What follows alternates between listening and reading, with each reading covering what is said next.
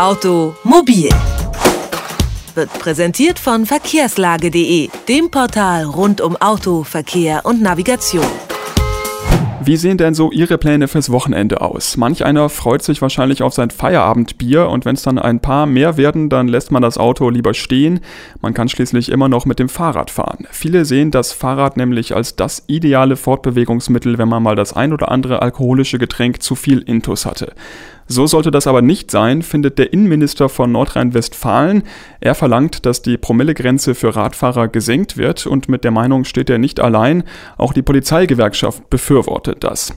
Über Promille Alkohol im Blut bei Radfahrern spreche ich jetzt mit Bettina Zibulski vom Allgemeinen Deutschen Fahrradclub ADFC. Einen schönen guten Tag. Ja, schönen guten Tag.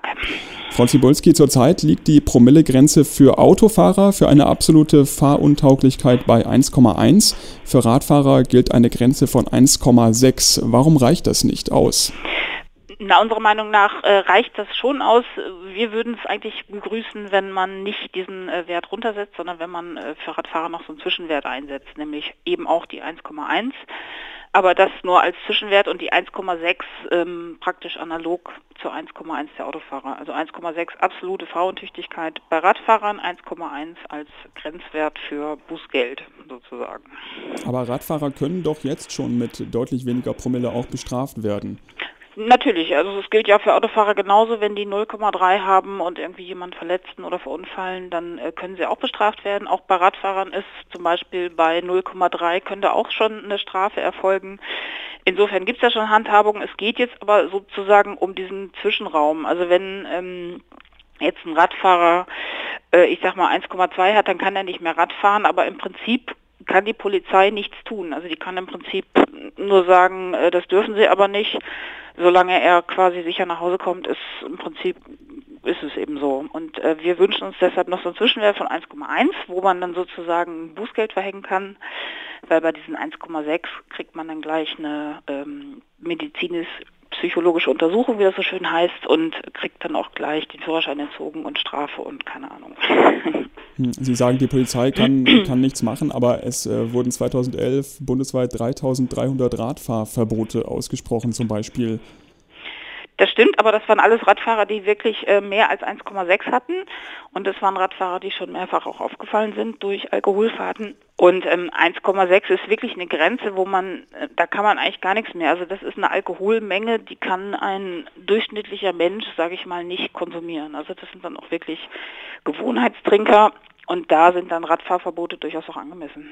Das, das, heißt, Sie würden auf jeden Fall für eine Untergrenze auch noch plädieren? Genau, einfach um eine bessere äh, rechtliche Handhabe zu haben. Ähm, wobei jetzt, wie gesagt, es dann auch nicht angemessen wäre, Autofahrer und Radfahrer anzugleichen. Und das wäre dann ja das, was der Herr Jäger vorgeschlagen hat. Denn ähm, im Prinzip sind Radfahrer natürlich auch wenn sie betrunken sind, immer noch deutlich weniger gefährlich als ein Autofahrer, der betrunken fährt. Das heißt, für welche Untergrenze würden Sie plädieren? Also wir plädieren dafür, dass, also bei Autofahrern gilt ja 0,5 und 1,1 und äh, für Radfahrer würden wir uns wünschen 1,1 und 1,6 als die beiden äh, Grenzwerte für die rechtliche Handhabe.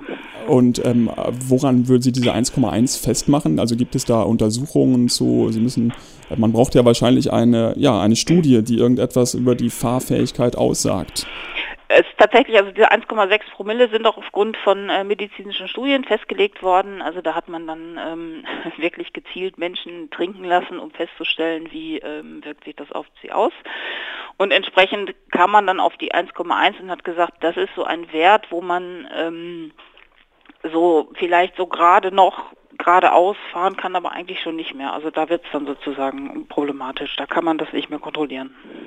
Nun ist der Anteil von betrunkenen Radfahrern in den vergangenen Jahren gesunken. Warum kommt gerade jetzt trotzdem diese Diskussion auf?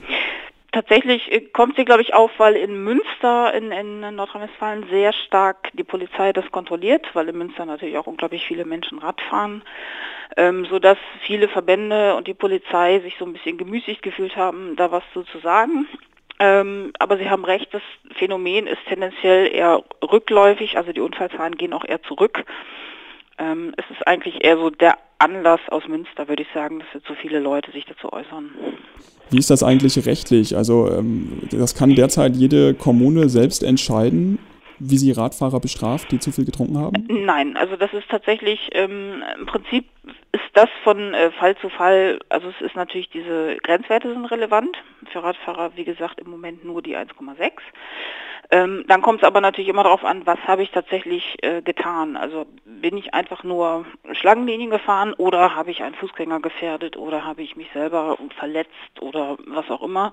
Und entsprechend, so wie es beim Autofahren auch ist, äh, wird dann von Fall zu Fall geguckt, wie das bestraft wird. Das hat aber nicht jede Kommune in der Hand, sondern das ist im Prinzip Sache der Polizei, also der, der Innenbehörden.